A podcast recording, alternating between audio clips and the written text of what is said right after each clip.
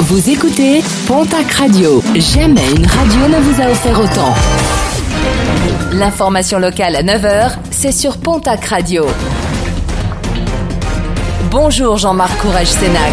Bonjour à toutes et à tous. Direction la case tribunal pour un jeune automobiliste de 27 ans interpellé le 21 décembre dernier à Artix lors d'un simple contrôle routier.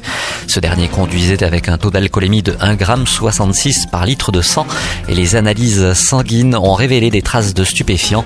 Amené à l'hôpital d'Orthez pour des analyses, ce dernier s'est rebellé, a outragé des infirmières et cassé un ordinateur. Il sera présenté aujourd'hui devant le tribunal à Pau dans le cadre d'une comparution immédiate. La grève des déchets se poursuit dans le sud-ouest des Landes. Les agents du Sitcom ont rejeté vendredi la proposition de leur direction à l'origine du mouvement des inégalités entre salariés et des revalorisations salariales qualifiées de nulles par les syndicats. La collecte des déchets reste donc perturbée. Plusieurs déchetteries resteront également fermées en ce début de semaine.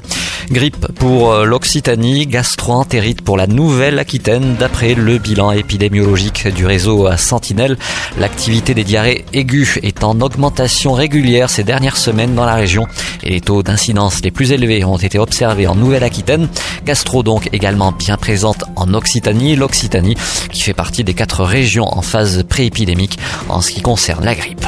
Les résultats sportifs de ce week-end avec en rugby la 12e journée de top 14, large défaite samedi de l'Aviron Bayonnais à Lyon 52 à 9.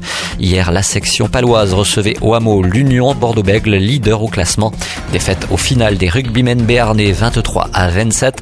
La section paloise qui décroche le point du bonus défensif. En basket Jeep Elite, l'élan béarnais s'impose au Palais des Sports de Pau face à l'équipe du Mans. C'était vendredi soir, large victoire 85 à 64. Et puis en football, le POFC se renforce avec le recrutement d'un nouveau milieu de terrain offensif. Steve Benard, âgé de 27 ans, arrive du Gazélec Ajaccio et sera présent ce lundi à l'occasion de la reprise des entraînements.